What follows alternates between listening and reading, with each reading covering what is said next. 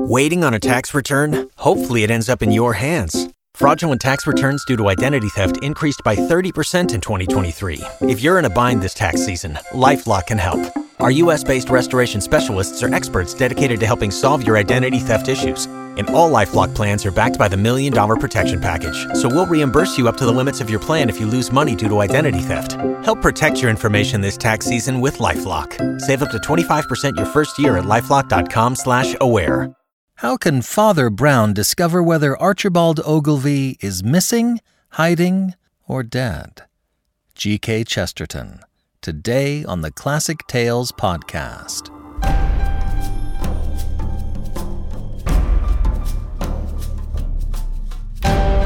Welcome to the Classic Tales Podcast. Thank you for listening. Thank you to all of our financial supporters.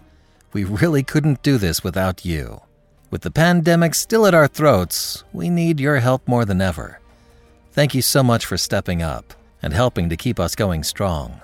We have new free titles available. Go to classictalesaudiobooks.com and check out our free and our back-to-school categories. We've had to pare the selection back a little bit. The pandemic is taking its toll on all of us. But hopefully these will help to ease the pain we're all feeling about this time. App users can hear Love Bade Me Welcome by George Herbert. You'll find it in the special features area of the app. It's the time of year for our September Sleuths. During the month of September, we'll feature a mystery from a different detective. Today, G.K. Chesterton's Father Brown joins us during his sojourn in Scotland. Now for our personal moment.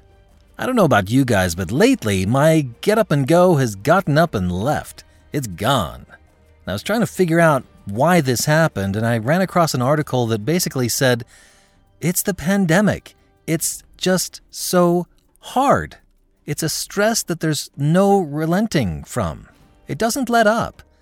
And I didn't realize it, but all of those things that you can normally do to, decompress or whatever you want to call it, relax, like hanging out with friends at a park or going to a movie or going on a vacation, going to a pool, all of these things you can't do right now. And so there's this stress that just wears you out. And I guess that's what I've been feeling. So that was the main thing for me this week, is just kind of giving myself a little leeway, a little permission to have a little downtime, and that's okay. So anyway, it's not very exciting, but that's my big takeaway from this week. I'm giving myself permission to rest. That's what I got. And now, The Honor of Israel Gow by G.K. Chesterton. The Honor of Israel Gow. A stormy evening of olive and silver was closing in, as Father Brown, wrapped in a grey Scotch plaid, came to the end of a grey Scotch valley and beheld the strange castle of Glengyle. It stopped one end of the glen or hollow like a blind alley, and it looked like the end of the world, rising in steep roofs and spires of sea-green slate in the manner of the old French-Scotch chateau. It reminded an Englishman of the sinister steeple hats of witches in fairy tales, and the pine woods that rocked round the green turrets looked by comparison as black as numberless flocks of ravens. This note of a dreamy, almost a sleepy devilry was no mere fancy from the landscape, for there did rest on this place one of those clouds of pride and madness and mysterious sorrow, which lie more heavily on the noble houses of Scotland than on any other of the children of men. For Scotland has a double dose of the poison called heredity, the sense of blood in the aristocrat and the sense of doom in the Calvinist. The priest had snatched a day from his business at Glasgow to meet his friend Flambeau, the amateur detective, who was at Glengyle Castle with another more formal officer, investigating the life and death of the late Earl of Glengyle. That mysterious person was the last representative of a race whose valor, insanity, and violent cunning had made them terrible even among the sinister nobility of their nation in the 16th century. None were deeper in that labyrinthine ambition, in chamber within chamber of that palace of lies that was built up around Mary, Queen of Scots. The rime in the countryside attested the motive and the result of their machinations candidly.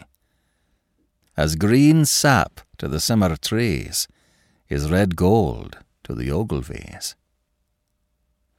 For many centuries there had never been a decent lord in Glengyle Castle, and with the Victorian era one would have thought that all eccentricities were exhausted. The last Glengyle, however, satisfied his tribal tradition by doing the only thing that was left for him to do. He disappeared. I do not mean that he went abroad. By all accounts, he was still in the castle, if he was anywhere. But though his name was in the church register and the big red peerage, nobody ever saw him under the sun. If anyone saw him, it was a solitary manservant, something between a groom and a gardener. He was so deaf that the more businesslike assumed him to be dumb, while the more penetrating declared him to be half-witted. A gaunt, red-haired laborer, with a dogged jaw and chin, but quite blank blue eyes, he went by the name of Israel Gow, and was the one silent servant on that deserted estate. But with the energy with which he dug potatoes, and the regularity with which he disappeared into the kitchen, gave people an impression that he was providing the meals of a superior, and that the strange Earl was still concealed in the castle. If society needed any further proof that he was there, the servant persistently asserted that he was not at home. One morning the provost and the minister, for the Glengyles were Presbyterian, were summoned to the castle. There they found that the gardener, groom, and cook had added to his many professions that of an undertaker, and had nailed up his noble master in a coffin. With how much or how little further inquiry this odd fact was passed did not as yet very plainly appear, for the thing had never been legally investigated till Flambeau had gone north 2 or 3 days before. By then the body of Lord Glengyle, if it was the body, had lain for some time in the little churchyard on the hill. As Father Brown passed through the dim garden and came under the shadow of the chateau, the clouds were thick, and the whole air damp and thundery. Against the last stripe of green-gold sunset, he saw a black human silhouette, a man in a chimney-pot hat, with a big spade over his shoulder. The combination was queerly suggestive of a sexton, but when Brown remembered the deaf servant who dug potatoes, he thought it natural enough. He knew something of the Scotch peasant. He knew the respectability which might well feel it necessary to wear blacks for an official inquiry. He knew also the economy that would not lose an hour's digging for that. Even the man's start and suspicious stare as the priest went by were consonant enough with the vigilance and jealousy of such a type. The great door was opened by Flambeau himself, who had with him a lean man with iron-grey hair and papers in his hand, Inspector Craven from Scotland Yard. The entrance was mostly stripped and empty, but the pale, sneering faces of 1 or 2 of the wicked Ogilvies looked down out of black periwigs and blackening canvas.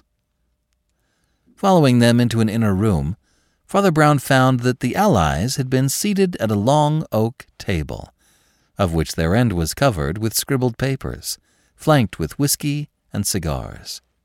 Through the whole of its remaining length, it was occupied by detached objects arranged at intervals, objects about as inexplicable as any objects could be. One looked like a small heap of glittering broken glass. Another looked like a high heap of brown dust. A third appeared to be a plain stick of wood. You seem to have a sort of geological museum here, he said, as he sat down, jerking his head briefly in the direction of the brown dust and the crystalline fragments.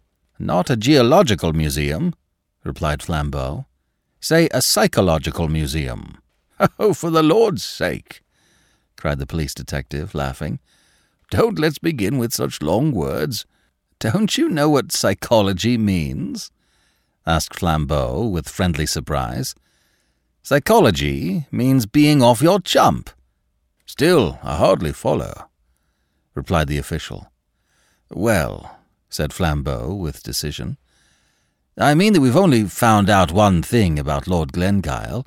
He was a maniac." The black silhouette of Gow, with his top hat and spade, passed the window, dimly outlined against the darkening sky. Father Brown stared passively at it, and answered, "I can understand there must have been something odd about the man, or he wouldn't have buried himself alive, nor been in such a hurry to bury himself dead. But what makes you think it was lunacy?" "Well," said Flambeau, "if you just listen to the list of things Mr. Craven has found in the house—" "We must get a candle," said Craven suddenly.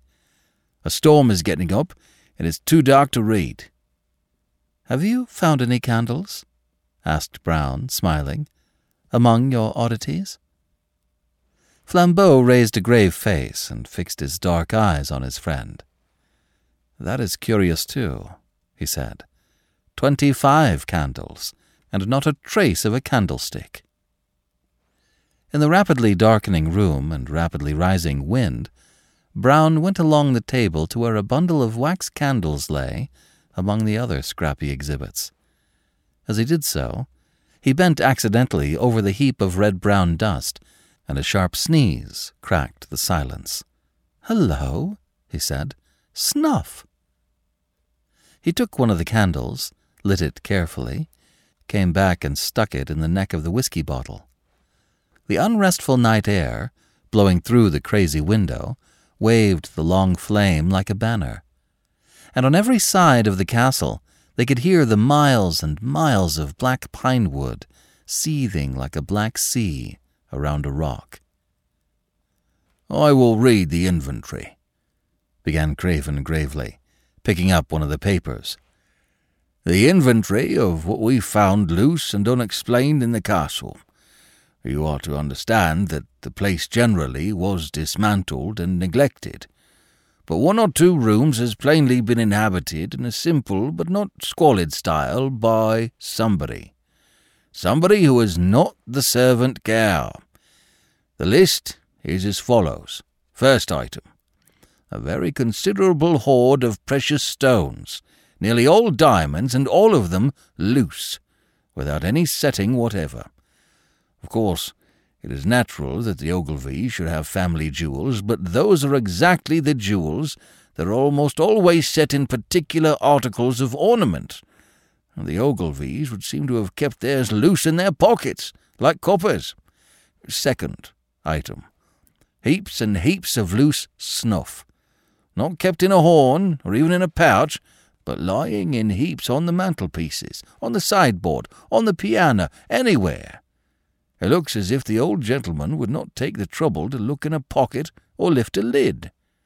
Third item, here and there about the house, curious little heaps of minute pieces of metal, some like steel springs and some in the form of microscopic wheels, as if they had gutted some mechanical toy.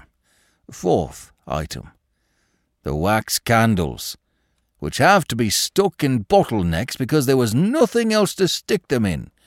Now I wish you to note how very much queerer all this is than anything we anticipated. For the central riddle we are prepared. We have all seen at a glance that there was something wrong about the last Earl. We have come here to find out whether he really lived here, whether he really died here, whether that red-haired scarecrow who did his burying had anything to do with his dying. But suppose the worst in all this, the most lurid or melodramatic solution you like. Suppose the servant really killed the master, or suppose the master isn't really dead, or suppose the master is dressed up as the servant, or suppose the servant is buried for the master. Invent what Wilkie Collins's tragedy you like, and you still have not explained a candle without a candlestick, or why an elderly gentleman of good family should habitually spill snuff on the piano. The core of the tale we could imagine. It is the fringes that are mysterious. By no stretch of fancy can the human mind connect together snuff and diamonds and wax and loose clockwork.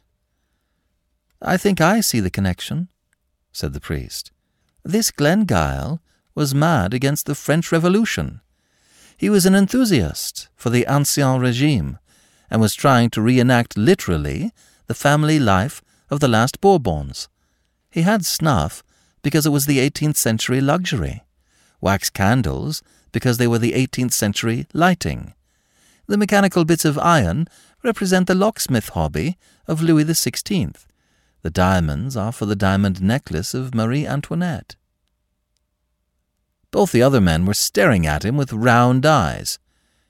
"What a perfectly extraordinary notion!" cried Flambeau.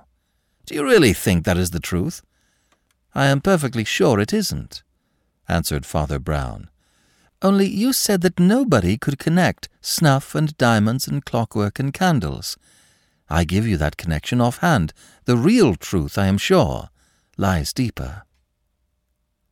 He paused a moment and listened to the wailing of the wind in the turrets. Then he said, "The late Earl of Glengyle was a thief. He lived a second and darker life as a desperate housebreaker. He did not have any candlesticks because he only used these candles cut short in the little lantern he carried. The snuff he employed, as the fiercest French criminals have used pepper, to fling it suddenly in dense masses in the face of a captor or pursuer. But the final proof is in the curious coincidence of the diamonds and the small steel wheels. Surely that makes everything plain to you. Diamonds and small steel wheels are the only two instruments with which you can cut out a pane of glass." The bough of a broken pine tree lashed heavily in the blast against the window pane behind them, as if in parody of a burglar. But they did not turn round. Their eyes were fastened on Father Brown. "Diamonds and small wheels?" repeated Craven, ruminating. "Is that all that makes you think it the true explanation?" "I don't think it the true explanation," replied the priest placidly. "But you said that nobody could connect the four things. The true tale, of course, is something much more humdrum. Glengyle had found, or thought he had found, precious stones on his estate. Somebody had bamboozled him with those loose brilliants, saying that they were found in the castle caverns. The little wheels are some diamond-cutting affair. He had to do the thing very roughly and in a small way, with the help of a few shepherds or rude fellows on these hills. Snuff is one great luxury of such Scotch shepherds. It's the one thing with which you can bribe them. They didn't have candlesticks because they didn't want them. They held the candles in their hands when they explored the caves." "Is that all?" asked Flambeau after a long pause. "Have we got to the dull truth at last?" "Oh, no," said Father Brown. As the wind died in the most distant pine woods with a long hoot, as of mockery, Father Brown, with an utterly impassive face, went on. "I only suggested that because you said one could not plausibly connect snuff with clockwork or candles with bright stones. 10 false philosophies will fit the universe. 10 false theories will fit Glengyle Castle. But we want the real explanation of the castle and the universe. But there are no other exhibits?" Craven laughed, and Flambeau rose, smiling, to his feet, and strolled down the long table. "Items 5, 6, 7, etc.," he said, "and certainly more varied than instructive. A curious collection, not of lead pencils, but of the lead out of the pencils. A senseless stick of bamboo, with the top rather splintered. It might be the instrument of the crime. Only there isn't any crime. The only other things are a few old missals and little Catholic pictures, which the Ogilvies kept, I suppose, from the Middle Ages, their family pride being stronger than their Puritanism. We only put them in the museum because they seem curiously cut about and defaced. The heady tempest without drove a dreadful rack of clouds across Glengyle, and through the long room into darkness, as Father Brown picked up the little illuminated pages to examine them. He spoke before the drift of darkness had passed, but it was the voice of an utterly new man. "Mr. Craven," said he, talking like a man 10 years younger, "you have got a legal warrant, haven't you, to go up and examine that grave? The sooner we do it, the better, to get to the bottom of this horrible affair. If I were you, I should start now." "Now?" repeated the astonished detective. "And why now?" "Because this is serious," answered Brown. "This is not spilt snuff or loose pebbles that might be there for 100 reasons. There is only one reason I know of for this being done, and the reason goes down to the roots of the world. These religious pictures are not just dirtied or torn or scrawled over, which might be done in idleness or bigotry, by children or by Protestants. These have been treated very carefully and very queerly. In every place where the great ornamented name of God comes on the old illuminations, it has been elaborately taken out. The only other thing that has been removed is the halo round the head of the child Jesus. Therefore, I say, let us get our warrant and our spade and our hatchet and go up and break open that coffin." "What do you mean?" demanded the London officer. "I mean," answered the little priest, and his voice seemed to rise slightly in the roar of the gale, "I mean that the great devil of the universe may be sitting on the top tower of this castle at this moment, as big as 100 elephants and roaring like the apocalypse. There is black magic somewhere at the bottom of this." "Black magic?" repeated Flambeau in a low voice, for he was too enlightened a man not to know of such things. "But what can these other things mean?" "Oh, something damnable, I suppose," replied Brown impatiently. "How should I know? How can I guess all their mazes down below? Perhaps you can make a torture out of snuff and bamboo. Perhaps lunatics lust after wax and steel filings. Perhaps there is a maddening drug made of lead pencils. Our shortest cut to the mystery is up the hill to the grave." His comrades hardly knew that they had obeyed and followed him till a blast of the night wind nearly flung them on their faces in the garden. Nevertheless, they had obeyed him like automata, for Craven found a hatchet in his hand and the warrant in his pocket. Flambeau was carrying the heavy spade of the strange gardener. Father Brown was carrying the little gilt book from which had been torn the name of God. The path up the hill to the churchyard was crooked but short. Only under that stress of wind it seemed laborious and long. Far as the eye could see, farther and farther as they mounted the slope, were seas beyond seas of pines, now all aslope one way under the wind, and that universal gesture seemed as vain as it was vast, as vain as if that wind were whistling about some unpeopled and purposeless planet. Through all that infinite growth of grey-blue forests sang, shrill and high, that ancient sorrow that is in the heart of all heathen beings. One could fancy that the voices from the underworld of unfathomable foliage were cries of the lost and wandering pagan gods, gods who had gone roaming in that irrational forest, and who will never find their way back to heaven. "You see," said Father Brown, in a low but easy tone, "Scotch people, before Scotland existed, were a curious lot. In fact, they're a curious lot still. But in the prehistoric times, I fancy they really worshipped demons. That," he added genially, "is why they jumped at the Puritan theology." "My friend," said Flambeau, turning in a kind of fury, "what does all that snuff mean?" "My friend," replied Brown with equal seriousness, "there is one mark of all genuine religions, materialism. Now, devil worship is a perfectly genuine religion. They had come up on the grassy scalp of the hill, one of the few bald spots that stood clear of the crashing and roaring pine forest. A mean enclosure, timber partly and partly wire, rattled in the tempest to tell them the border of the graveyard. But by the time Inspector Craven had come to the corner of the grave, and Flambeau had planted his spade point downwards and leaned on it, they were both almost as shaken as the shaky wood and wire. At the foot of the grave grew great tall thistles, grey and silver in their decay. Once or twice, when a ball of thistledown broke under the breeze and flew past him, Craven jumped slightly, as if it had been an arrow. Flambeau drove the blade of his spade through the whistling grass into the wet clay below. Then he seemed to stop and lean on it, as on a staff. "Go on," said the priest very gently. "We are only trying to find the truth. What are you afraid of?" "I'm afraid of finding it," said Flambeau. The London detective spoke suddenly in a high, crowing voice that was meant to be conversational and cheery. "I wonder why he really did hide himself like that. Something nasty, I suppose. Was he a leper?" "Something worse than that," said Flambeau. "And what do you imagine," asked the other, "would be worse than a leper?" "I don't imagine it," said Flambeau.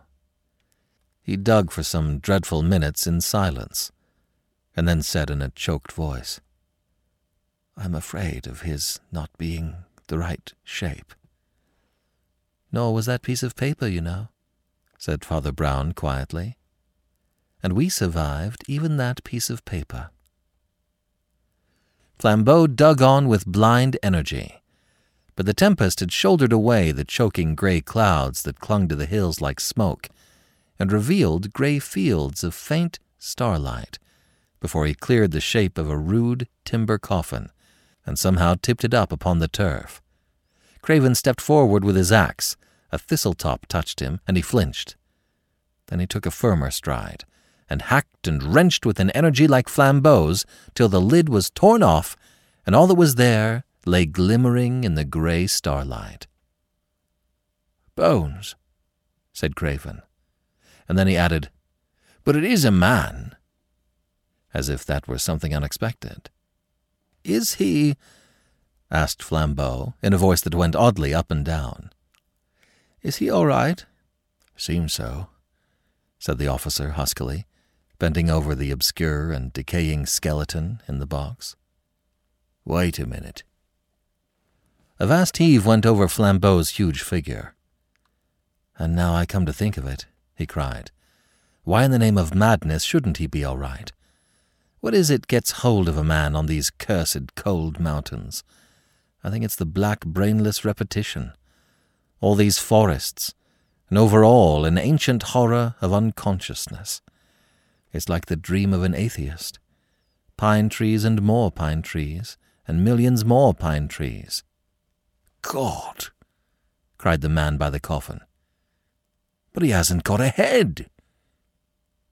While the others stood rigid, the priest, for the first time, showed a leap of startled concern. "No head?" he repeated. "No head?" As if he had almost expected some other deficiency.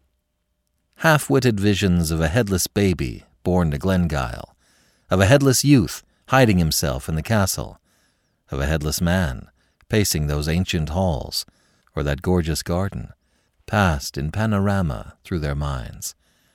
But even in that stiffened instant, the tale took no root in them and seemed to have no reason in it. They stood listening to the loud woods and the shrieking sky quite foolishly, like exhausted animals. Thought seemed to be something enormous that had suddenly slipped out of their grasp.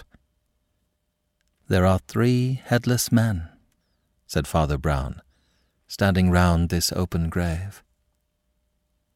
The pale detective from London opened his mouth to speak and left it open like a yokel, while a long scream of wind tore the sky. Then he looked at the axe in his hands as if it did not belong to him, and dropped it. "Father," said Flambeau, in that infantile and heavy voice he used very seldom. "What are we to do?" His friend's reply came with the pent promptitude of a gun going off. "Sleep!" cried Father Brown. "Sleep! We have come to the end of the ways. Do you know what sleep is? Do you know that every man who sleeps believes in God? It is a sacrament, for it is an act of faith, and it is a food. And we need a sacrament, if only a natural one. Something has fallen on us that falls very seldom on men, perhaps the worst thing that can fall on them." Craven's parted lips came together to say, "What do you mean?" The priest had turned his face to the castle as he answered, "We have found the truth, and the truth makes no sense." He went down the path in front of them with a plunging and reckless step very rare with him, and when they reached the castle again, he threw himself upon sleep with the simplicity of a dog. Despite his mystic praise of slumber, Father Brown was up earlier than anyone else except the silent gardener, and was found smoking a big pipe and watching that expert at his speechless labors in the kitchen garden. Towards daybreak, the rocking storm had ended in roaring rains, and the day came with a curious freshness. The gardener seemed even to have been conversing, but at sight of the detectives he planted his spade sullenly in a bed, and, saying something about his breakfast, shifted along the lines of cabbages and shut himself in the kitchen. "He's a valuable man, that," said Father Brown. "He does the potatoes amazingly. Still," he added, with a dispassionate charity, "he has his faults, which of us hasn't. He doesn't dig this bank quite regularly.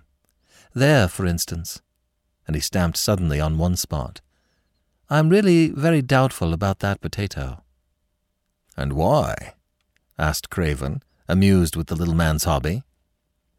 "I'm doubtful about it," said the other, "because old Gow was doubtful about it himself. He put his spade in methodically in every place but just this. There must be a mighty fine potato just here." Flambeau pulled up the spade and impetuously drove it into the place.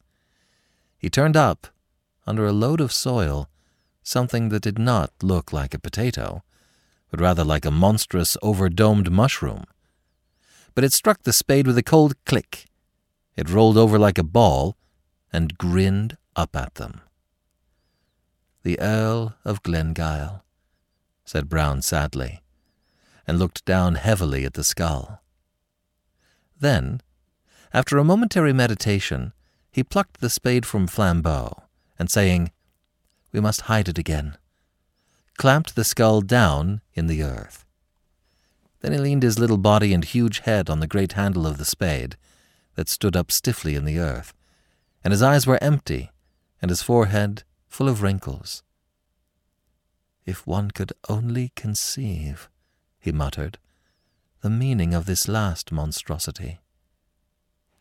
And leaning on the large spade handle, he buried his brows in his hands, as men do in church. All the corners of the sky were brightening into blue and silver. The birds were chattering in the tiny garden trees, so loud it seemed as if the trees themselves were talking. But the three men were silent enough. "Well, I give it all up," said Flambeau at last boisterously. "My brain and this world don't fit each other, and there's an end to it. Snuff, spoilt prayer books, and the insides of musical boxes. What?" Brown threw up his bothered brow and rapped on the spade handle with an intolerance quite unusual with him. "Oh, tut, tut, tut, tut," he cried. "All that is as plain as a pikestaff. I understood the snuff and clockwork and so on when I first opened my eyes this morning, and since then I've had it out with old Gow, the gardener, who is neither so deaf nor so stupid as he pretends. There's nothing amiss about the loose items. I was wrong about the torn mass book, too. There's no harm in that. But it's this last business. Desecrating graves and stealing dead men's heads. Surely there's harm in that. Surely there's black magic still in that. That doesn't fit in to the quite simple story of the snuff and the candles. And striding about again, he smoked moodily. "My friend," said Flambeau with a grim humour, "you must be careful with me, and remember I was once a criminal. The great advantage of that estate was that I always made up the story myself and acted it as quick as I chose. This detective business of waiting about is too much for my French impatience. All my life, for good or evil, I have done things at the instant. I always fought duels the next morning. I always paid bills on the nail. I never even put off a trip to the dentist." Father Brown's pipe fell out of his mouth and broke into 3 pieces on the gravel path. He stood rolling his eyes, the exact picture of an idiot. "Lord, what a turnip I am!" he kept saying. "Lord, what a turnip!" Then in a somewhat groggy kind of way he began to laugh. "The dentist!" he repeated. "6 hours in the spiritual abyss, and all because I never thought of the dentist. Such a simple, such a beautiful and peaceful thought. Friends, we have passed a night in hell, but now the sun has risen, the birds are singing, and the radiant form of the dentist consoles the world." "I will get some sense out of this," cried Flambeau, striding forward, "if I use the tortures of the Inquisition." Father Brown repressed what appeared to be a momentary disposition to dance on the now sunlit lawn, and cried quite piteously, like a child, "Oh, let me be silly a little. You don't know how unhappy I have been. And now I know that there has been no deep sin in this business at all. Only a little lunacy, perhaps, and who minds that?" He spun round once more, then faced them with gravity. "This is not the story of a crime," he said. "Rather, it is the story of a strange and crooked honesty. We are dealing with the one man on earth, perhaps, who has taken no more than his due. It is a study in the savage living logic that has been the religion of this race. That old local rhyme about the house of Glengyle, as green sap to the simmer trees is red gold to the Ogilvies, was literal as well as metaphorical. It did not merely mean that the Glengyles sought for wealth. It was also true that they literally gathered gold. They had a huge collection of ornaments and utensils in that metal. They were, in fact, misers, whose mania took that turn. In the light of that fact, run through all the things we found in the castle, diamonds without their gold rings, candles without their gold candlesticks, snuff without the gold snuff boxes, pencil leads without the gold pencil cases, a walking stick without its gold top, clockwork without the gold clocks, or rather watches. As mad as it sounds, because the halos and the name of God in the old missals were of real gold, these also were taken away." The garden seemed to brighten, the grass to grow gayer in the strengthening sun, as the crazy truth was told. Flambeau lit a cigarette as his friend went on. "Were taken away," continued Father Brown, "were taken away, but not stolen. Thieves would never have left this mystery. Thieves would have taken the gold snuff boxes, snuff and all, the gold pencil cases, lead and all. We have to deal with a man with a peculiar conscience, but certainly a conscience. I found that mad moralist this morning in the kitchen garden yonder, and I heard the whole story. The late Archibald Ogilvie was the nearest approach to a good man ever born at Glengyle. But his bitter virtue took the turn of the misanthrope. He moped over the dishonesty of his ancestors, from which somehow he generalized a dishonesty of all men. More especially, he distrusted philanthropy or free giving, and he swore if he could find one man who took his exact rights, he should have all the gold of Glengyle. Having delivered this defiance to humanity, he shut himself up, without the smallest expectation of its being answered. One day, however, a deaf and seemingly senseless lad from a distant village brought him a belated telegram, and Glengyle, in his acrid pleasantry, gave him a new farthing. At least he thought he had done so, but when he turned over his change, he found the new farthing still there and a sovereign gone. The accident offered him vistas of sneering speculation. Either way, the boy would show the greasy greed of the species.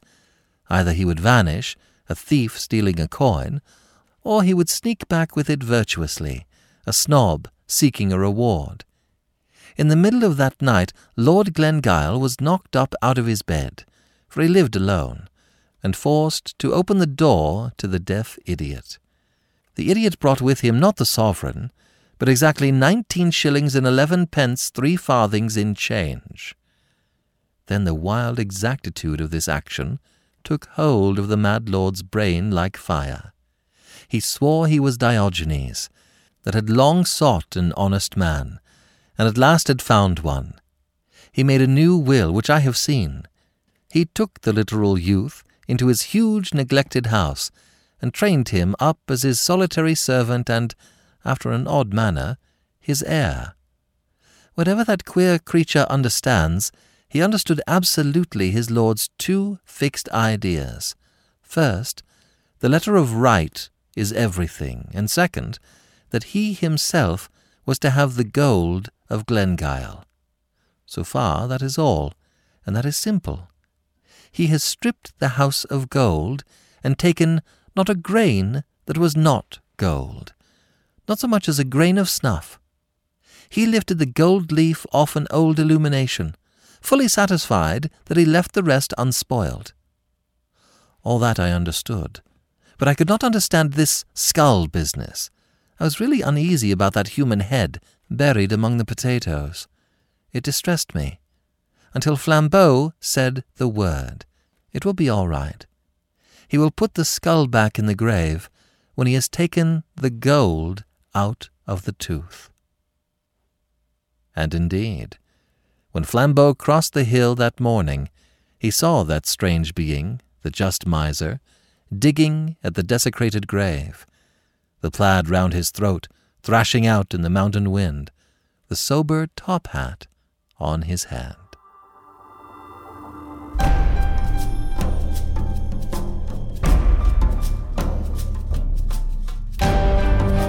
This is B.J. Harrison. I hope you've enjoyed this unabridged production of Shadowed by Death by Maurice LeBlanc. If you have enjoyed this book, feel free to visit our new website at classictalesaudiobooks.com and sign up to be a financial supporter for as little as $5 a month. The supporter program is a study in over-delivery. Give it a try and see how you like it. We give more than we get. Thank you for joining me today and allowing classic literature to awaken your better self. Please join me every week, and we'll rediscover the greatest stories ever put to paper. Join us today during the Jeep Celebration event. Right now, get 20% below MSRP for an average of $15,178 under MSRP on the purchase of a 2023 Jeep Grand Cherokee Overland 4xE or Summit 4xE. Not compatible with lease offers or with any other consumer incentive offers. $15,178 average based on 20% below average MSRP from all 2023 Grand Cherokee Overland 4xE and Summit 4xE models in dealer stock. Residency restrictions apply. Take retail delivery from dealer stock by 4/1. Jeep is a registered trademark.